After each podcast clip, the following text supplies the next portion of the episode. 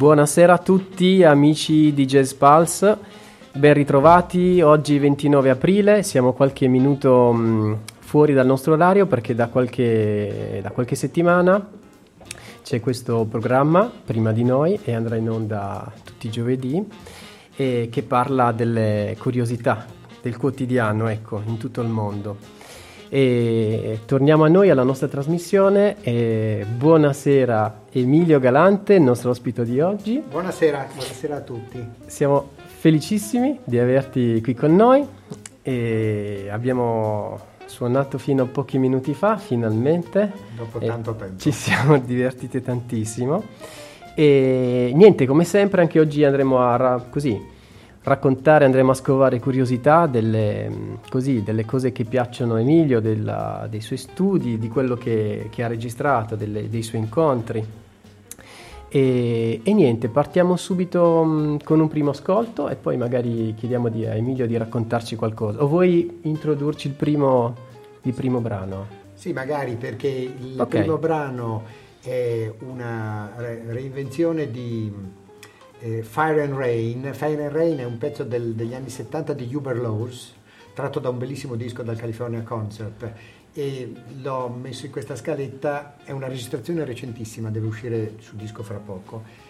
L'ho messo in scaletta perché, il, il, perché è un esempio di flauto jazz. Il flauto mm-hmm. jazz è è nato negli anni 60, tutto sommato 50, anche Sam Most, eh, Herbie Mann e Hubert Laws, che è stato uno certo. dei grandi flautisti.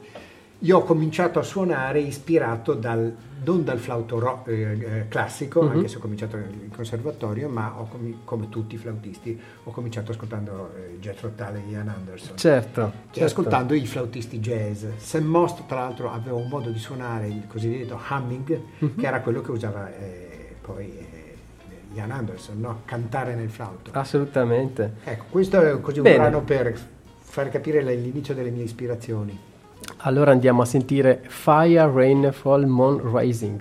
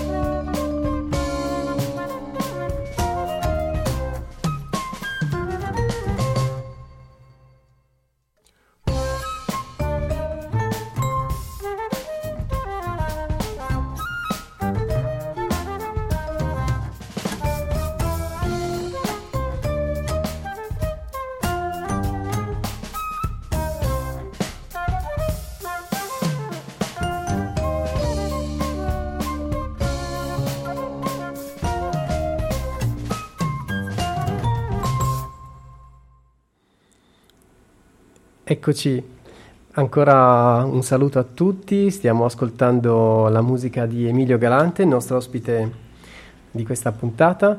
Bellissimo inizio, bellissimo esordio, un sacco di, di energia.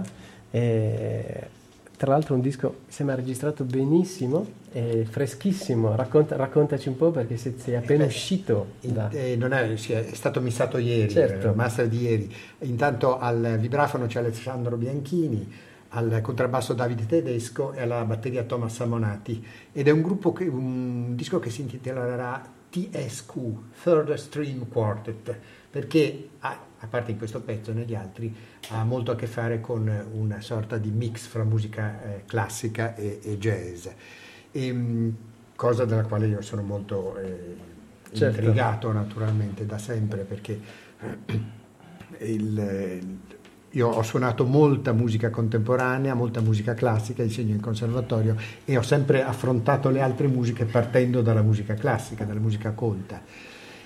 E, ehm, ma ne, negli ultimi anni, ormai da tanto, eh, l'interesse per il jazz è aumentato e soprattutto per il flauto jazz, per la storia di questo strumento.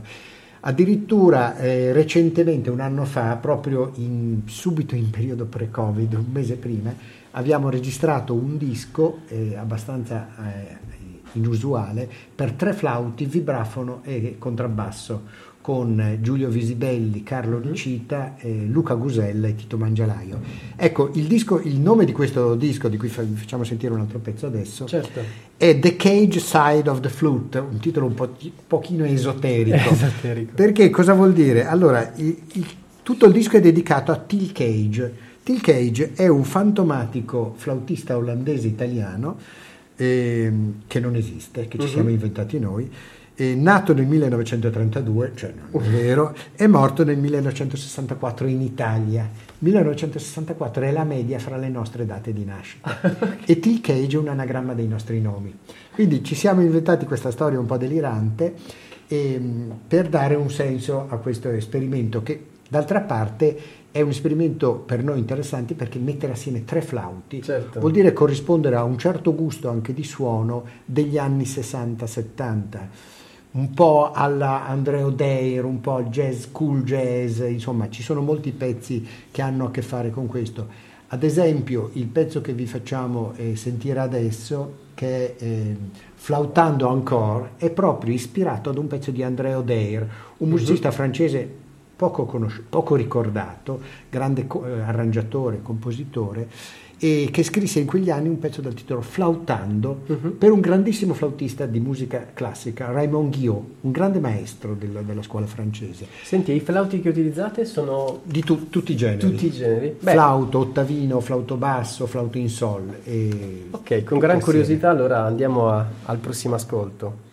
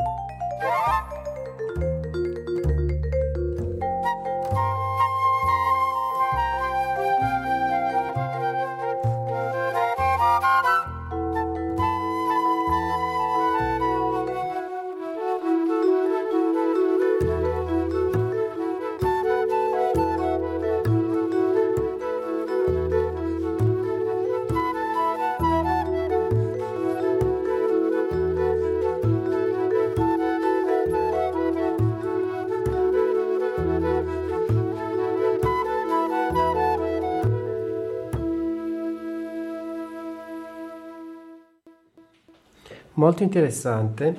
Abbiamo sentito questa, questo Teal Cage Ensemble e il suono di questo disco è molto interessante, molto, molto chiaro, si, si, si percepisce così molto bene tu, tu, tutti gli intrecci, tutti i contrappunti.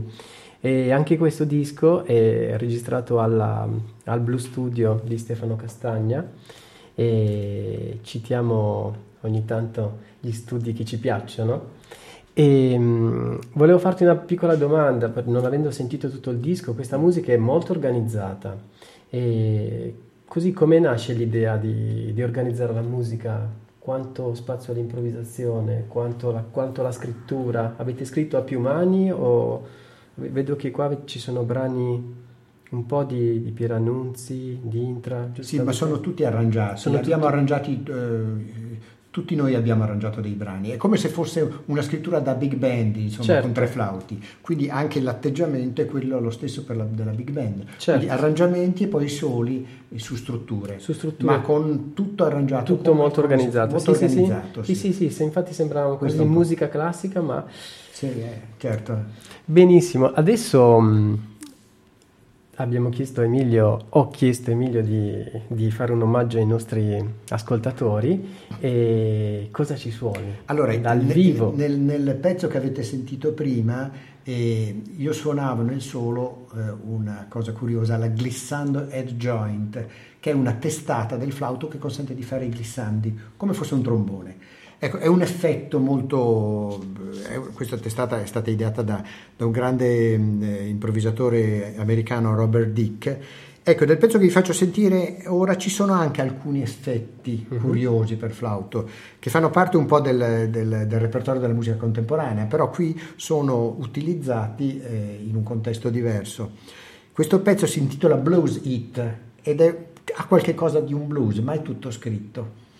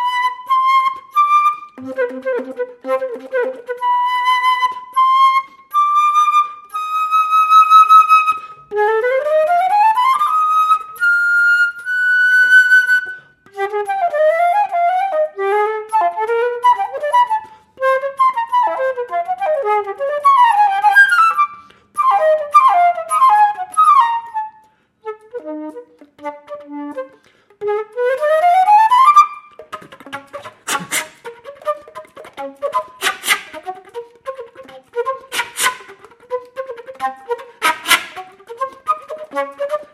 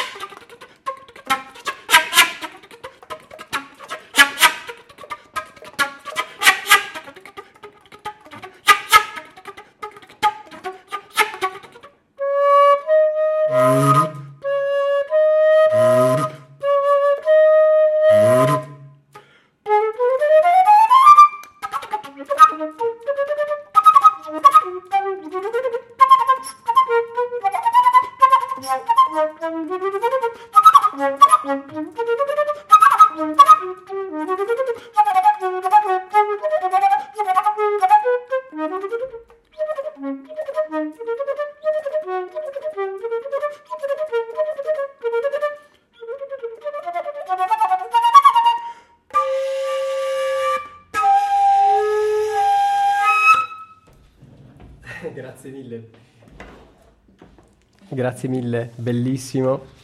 E ci sono un sacco di, di, particolarità che vedendo la partitura mi viene più facile intuire, però non riesco a comprendere bene tecnicamente come fai a ottenere certi suoni. Ci, ci sono i pizzicati, i pizzicati del flauto che assomigliano, dovrebbero assomigliare un po' ai pizzicati degli archi, no? Facci Quando qualche esempio così.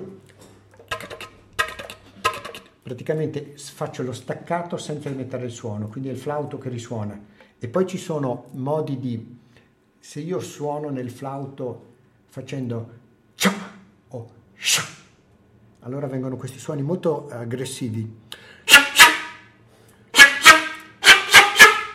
Certo. Che sono, il, fanno diventare lo strumento che è uno strumento arcadico, apollineo, lo fanno diventare uno strumento quasi brutale, no? quasi sì, dionisiaco. Sì, sì, e anche, poi ci sono un paio di, di, di multisuoni che ci sono in tanti strumenti certo. a fiato, no?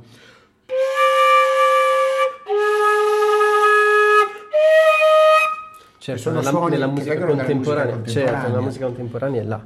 Però in questo caso sono usati come un effetto, eh, diciamo così, a sé stante. Certo. Quindi, e, ehm, come fanno tanti improvvisatori del jazz naturalmente, no? Certo, utilizzi... utilizzano questi le, es- le, le, i cambiamenti della tecnica strumentale per scopi diversi. Assolutamente, rubando da qualsiasi repertorio, da qualsiasi cosa, cercando... Esatto Parlaci un po' di, quest- di questa tua... Um, perché ovviamente tu sei un esecutore, ma sei anche un, un, ese- un, compositore. Scrivi musica per il tuo strumento, ma anche per gli altri, arrangi. Quando è che nasce, o cosa è nato prima? È nato prima l'improvvisatore, l'esecutore, l'arrangiatore? Eh, dunque, o da io, subito... Io ho sempre, diciamo così, in un certo senso scritto per me. Cioè, ho sempre scritto per suonare la musica ho, ho, anche scritto per altri ogni tanto, ma fondamentalmente eh, sono, i, i, miei modelli sono il, eh, i compositori ottocenteschi, cioè Chopin scriveva per se stesso, non scriveva per gli altri. Certo. Adesso sto solo per fare capire, insomma, Questa, questo ruolo dei compositori e interpreti nel Novecento fino a un certo punto è, è quasi scomparso, uh-huh. si sono divisi molto le, le specializzazioni. Certo. Poi invece nell'ultimo 20-30ennio è diventato, è ritornato a essere in auge. In fondo anche Philip Glass ha spesso suonato la sua musica, è sempre stato il leader dei suoi gruppi e quindi è un po' tornato col minimalismo questa cosa nel, nella musica colta. Certo. Nel jazz è, esiste da sempre, ovviamente, è, è più normale, più e, naturale. La sua radice, insomma, eh, fa parte del, del, delle radici, per quell'atteggiamento. Sì, e poi in questo senso chi ragiona in questa maniera fa, fa meno distinzioni fra i generi. Per un compositore esecutore, cioè, no, che cosa stai facendo? Musica classica oppure stai facendo jazz o stai facendo rock? Bah, è uguale, sì, cioè è in un certo senso non c'è più così interesse a essere specializzati, a, a certo, essere visti come uno specializzato. Non stai scrivendo su commissione, che allora lì è, tutto è connotato, tutto Quindi è ben preciso. Certo. E tra l'altro il pezzo che vi facciamo sentire adesso, in un certo senso, è, è rispetto a quest'idea, è un pezzo eh, di... Eh, è un, è un, pezzo di, di, di, di, di avant rock Rethinking Plug. Avant rock vuol dire rock di avanguardia per intendersi. Certo. Il titolo è una sorta di omaggio ai Thinking Plug che eh, eh, sono stati, sono un grande eh, gruppo interessantissimo di, di, rock d'avanguardia americano della, della West Coast e io ho scritto questo eh, pezzo per ehm, eh, così parte di un disco dal, dal, titolo Alt Rock Chamber Quartet, quindi nel titolo stesso del, del gruppo ci stava, ci stava questa idea dell'alt mhm. rock, e, ma è un, è un, ensemble assolutamente eh, stravagante perché è, l'organico è flauto, violino, eh, violoncello e contrabbasso, uh-huh. cioè quanto di più lontano dal rock certo. si possa immaginare, no? con ehm, Soprattutto senza, senza il, il, traino, senza esatto. il motore, basso e batteria, insomma. Eh, esatto, eh, anzi in questo, in questo eh, caso era flauto, violino, violoncello eh, e, e, e clarinetto basso, mi sono perché l'ho fatto con tante versioni diverse. Ecco, il titolo appunto è Alt, Rethinking Plug. Benissimo, andiamo a sentire questa, questa... Dove c'è un po' di improvvisazione anche in mezzo, ma soprattutto è tutta musica scritta. Ok. Buon ascolto.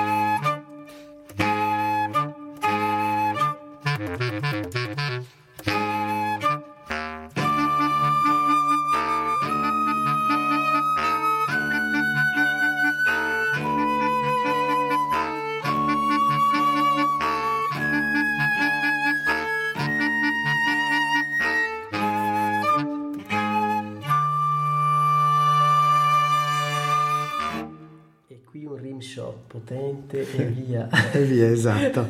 Questo è un lavoro del 2012 e um, gli esecutori oltre a me sono Valerio Cipollone al clarinetto basso, Andrea Pecolo al violino e Bianca Fervidi al violoncello.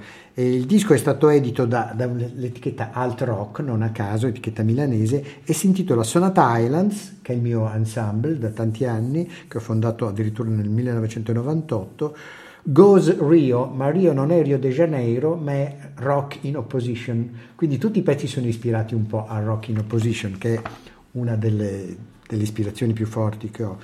E ehm, anche il prossimo ascolto, per certi versi, eh, ha a che fare con questo mondo. Eh, è un disco molto recente, un disco uscito eh, l'anno scorso, nel 2020, ed edito dalla, da, una, da, un'etichetta newyorkese Shunt Records e da ADN qui in Italia, il disco proprio fisico. E il gruppo è una nuova versione di Sonata Islands, Sonata Islands Commando. Commando mm-hmm. è, viene dalla, eh, dalla, diciamo così, dalla poetica dei magma, perché noi abbiamo, fatto, eh, molti, eh, abbiamo scritto molti pezzi ispirati ai magma. Questo invece, questo disco dal titolo Quasar Burning Bright, mm-hmm. è, diciamo, L'idea è prendere la musica di un DJ, la musica elettronica, il DJ eh, è Stefano Fana, mm-hmm. e eh, trascriverla per strumenti eh, per strumenti non necessariamente acustici, ma trascriverla, farla diventare musica scritta, con molta improvvisazione naturalmente. E, l'idea è venuta, eh, oltre che a Stefano Fana, a me e a Giovanni Venosta, col quale collaboro da tanti anni, e poi c'è Alberto Turra alla chitarra e Stefano Grasso alla batteria. Il titolo del pezzo è Think Atomic. Benissimo, sentiamo questa nuova composizione e poi magari mi dici bene di Sonata Island, così capisco come è nato, ecco.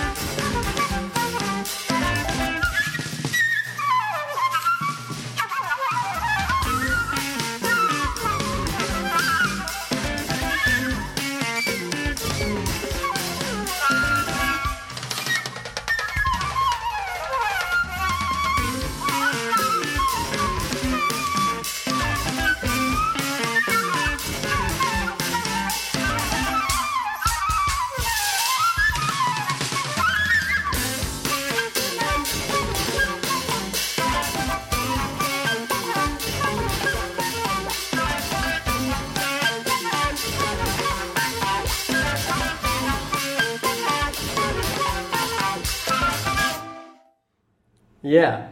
Ecco, yeah. cattiveria. Cattiveria, certo. Di un, di un, po', la verità, puoi dirla. Io adesso prendo sempre in giro i miei i colleghi, amici bassisti, quando gli vedo bassa 5 corde, dico, eh, guarda qua, chitarrista mancato, oh, ma va Flaut- chitarrista mancato anche tu, sei un rocchettaro eh da certo, paura. Certo, in effetti. Dì la verità. Poi è quello il punto. E, riuscire a piegare il flauto a, a, fare questo tipo di cose è divertente. Anche perché bisogna perché spingere molto per riuscire a farlo certo, uscire. Fare, certo. Perché in studio sei protetto, ma poi live è... Eh sì, però insomma lascia stare che il flauto certo. quando va sull'acuto così lo si sente a, a distanza di chilometri. Eh, quindi sei costretto a suonare sempre sopra, sopra sempre sì, sopra. Vantaggio, esatto. Devi urlare sempre. Sempre urlare, sì. Ecco, diciamo che eh, questo è un aspetto. L'altro aspetto, perché eh, la cosa interessante è il contrasto fra gli atteggiamenti, no? questo è un atteggiamento molto eh, dionisiaco, proprio per mm-hmm. così dire, molto... L'altro atteggiamento, l'altro invece è il flauto apollineo, il flauto classico, il flauto di Bach. Di, eh. certo. E allora ehm, quella cosa anche mi interessa molto. Allora ho scritto qualche anno fa una sonata Bach-Bach dove ho preso praticamente, eh, noi abbiamo due bellissime sonate per flauto, una del padre di Johann Sebastian e una del figlio di Carl Philipp Emanuel per flauto solo. Io ho preso alcuni movimenti da queste sonate e li ho eh, reinventati a modo mio, con delle armonizzazioni invece eh, moderne. Per esempio, tanto per dirne, il, eh, il, primo tempo è ispirato a una famosissima allemanda di Bach che farebbe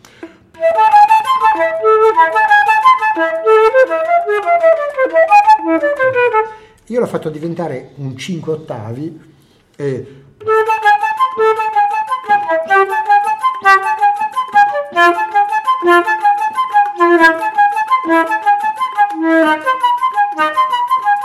eccetera, no? Il secondo tempo invece che è una sarabanda deliziosa, meravigliosa, che in La minore, che nell'originale sarebbe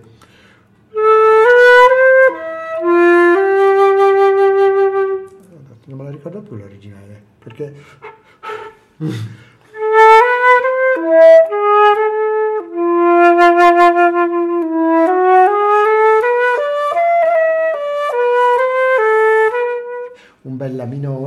Io ho preso questa idea e ho, fa, ho, cominciato a utilizzare degli spostamenti di terza fra le armonie uh-huh. e questa ve la faccio sentire, questa mia nuova sarabanda, che conserva in parte però lo spirito originale.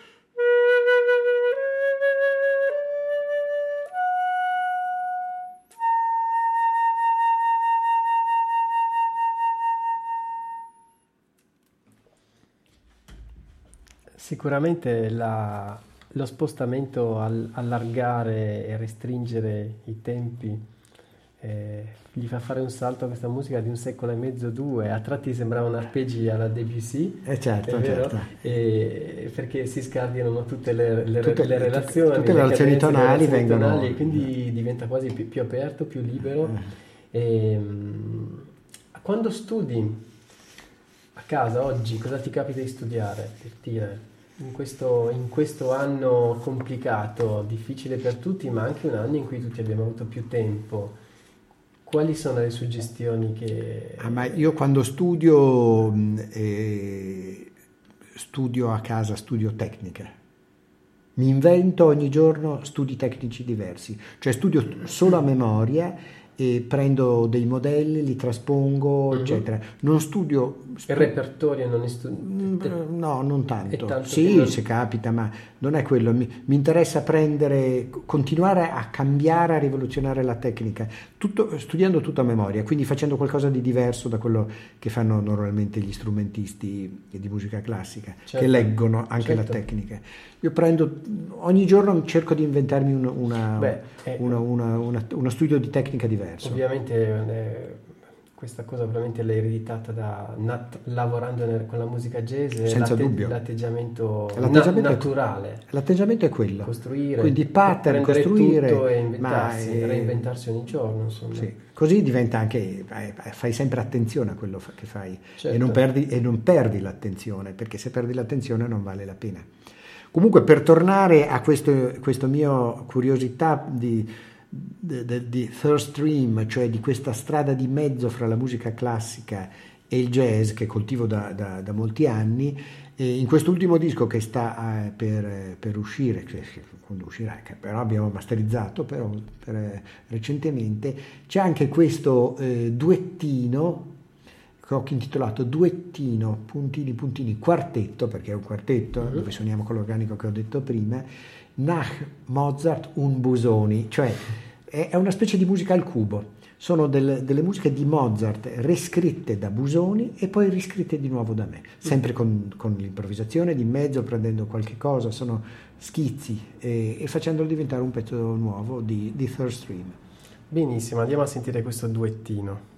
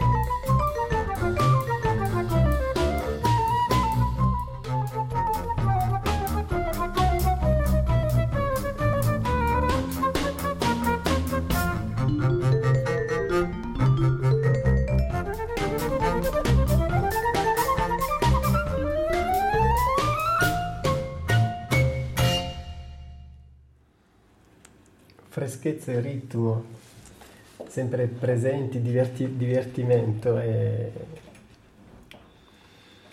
volevo ritornare sulla domanda che ti ho fatto prima perché hai detto è dagli anni 90 che con questo gruppo porta avanti un sacco di, di lavori Sona Thailand, raccontami un po' come... Beh, Sona Thailand è nata nel 98 per un per un'incisione discografica per la BMG di un mio disco, Sciare di Fuoco, e poi eh, un po' alla volta abbiamo eh, organizzato un festival, prima a Milano e poi a Trento, a Milano eravamo alla Palazzina Liberty e poi anche al, al Dalverme, e poi dopo eh, lo continuiamo ancora adesso a Trento, è, una, è un, un festival, è un ensemble con tantissime diramazioni diverse. All'inizio facevamo solo musica scritta contemporanea, più o meno, musica nuova di oggi e poi sempre di più ci siamo spostati verso la, le contaminazioni con il jazz e poi con il rock. Per cui è, è veramente un gruppo multiforme. Uh-huh. E, um, una delle, delle, delle, tante sue versioni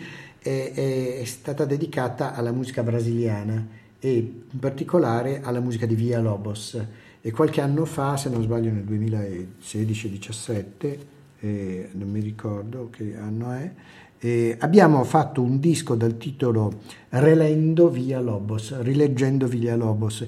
In questo caso eh, l'ensemble comprendeva la voce di Cristina Renzetti e oltre a me Gabriele Zanchini alla eh, fisarmonica e Michele Francesconi al pianoforte, con ospiti eh, del disco anche Gabriele Mirabassi. Ecco, tutti i pezzi erano eh, re- reinvenzioni o trascrizioni di pezzi di Via Lobos. Io in particolare ho eh, reinventato una sua siranda, la siranda è una danza brasiliana, e ho scritto questo sirandette che è molto libero, cioè il tema della siranda si appare solo alla fine per un attimo, ma è un pezzo di, di, di atmosfera proprio. Bene, andiamo a sentire Sirandette.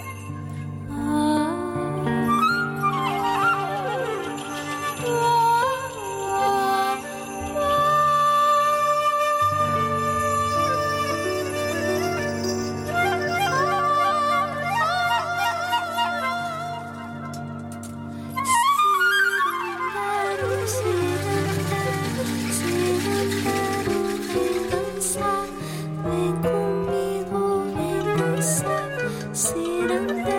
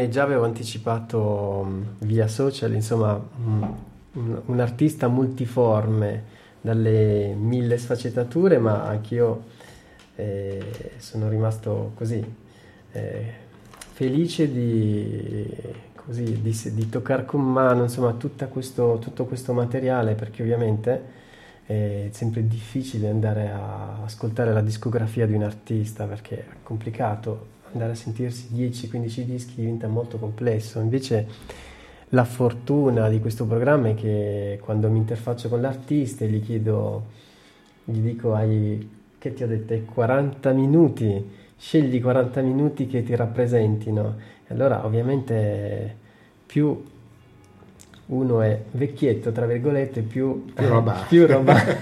e quindi, eh, ma quello no, ma vorrei mettere anche quello. E tutto ciò per dire che anche oggi il tempo si conferma essere tiranno e ci avviamo verso la conclusione della, della puntata e ancora qualche curiosità, insomma, andremo a sentirla, e, ma volevo ancora così confrontarmi con Emilio. Quanto è Com'è cambiata oggi la... Gli ho chiesto prima come co, questo è, è, difficile mantenere un gruppo per 20 anni, 20-25 anni e la particolarità di questa di Sonata Islands, Islands è che è un gruppo che continuamente si trasforma, è una sorta di collettivo uh, che al suo interno ha dei gruppi, no? ciascuno che funziona magari nel rock, uno funziona nel jazz, uno nella classica, però ogni tanto ci sono degli ospiti, quindi eh, come dire, in continua evoluzione, porti dentro e tu tiri le fila no? di questa... Sì, anche perché corrisponde a un festival e il festival stesso di Sonata Islands certo. è un festival dove succedono cose molto diverse quindi anche gli ospiti del festival poi vengono da, da, tanti ambienti diversi. Un po' questa è l'idea, che non ci siano dei confini stretti fra i generi certo. musicali. E questa è la, la, l'idea che informa da sempre la mia ricerca. E in un certo senso anche il, il brano col quale concluderemo l'ascolto vuole essere sintomatico perché è un brano famosissimo nella letteratura flautistica, Syrinx ma Syrinx lo si può rileggere di Claude Debussy, uh-huh. lo si può eh, rileggere oggi come se fosse un brano appena scritto. Se tu, eh, per esempio, eh, improvvisi una cadenza alla fine, come ho fatto io, oppure tratti il suono con dei delay eh, analogici, improvvisamente Syrinx diventa un brano scritto oggi e sono sicuro che Debussy sarebbe stato felicissimo di ascoltare una cosa del genere, perché era un, un innovatore, non era certo, certo. Un, una, un, un, intellettuale rigido nelle sue convinzioni. La musica corre da un secolo all'altro se, se la si vuole far correre, se invece si è accademicamente fermi alla una sorta di, di testo implacabilmente scritto, allora rimane sempre quella cosa lì. Invece io penso che la musica si possa continuamente reinventare, anzi ogni pezzo puoi riscriverlo di continuo, ogni volta che lo esegui puoi scambiare qualche cosa. In questa maniera diventa contemporaneo, tutto è contemporaneo. Sì, una, una, diciamo una visione tendi a riattualizzare tutto ciò che, che magari ha attraversato anche secoli, no? e che ha riletto anche forse sfruttando la tecnologia, no? Anche sfruttando la tecnologia certo. diventa una cosa come fosse stato scritto oggi. Certo. Allora mm, ringraziamo mm, infinitamente Emilio per essere stato nostro ospite, Grazie di averci, anche perché ancora non è che siamo proprio liberissimi di muoverci, e ci ha fatto questo grande, grande regalo e speriamo anche in futuro di riaverti qua per parlare di musica, magari eh, non della tua, ma di tanta altra musica. Di... Poi c'è un nuovo gruppo Esco che lasciamo perdere. Esatto, lasciamo perdere. E, ehm, quindi andiamo a sentire questa cadenza, Syrinx. Cioè e... il, pezzo è intero, cioè è... però alla è fine viene improvvisamente viene... se ne va per i fatti suoi. È un po' questa l'idea. Un saluto quindi a tutti i nostri ascoltatori e prestissimo ci vedremo con nuovi, avremo ospiti Giulio Corini, Bebo Ferra, insomma e altri artisti importanti del nostro panorama italiano. Buonasera a tutti e buon ascolto.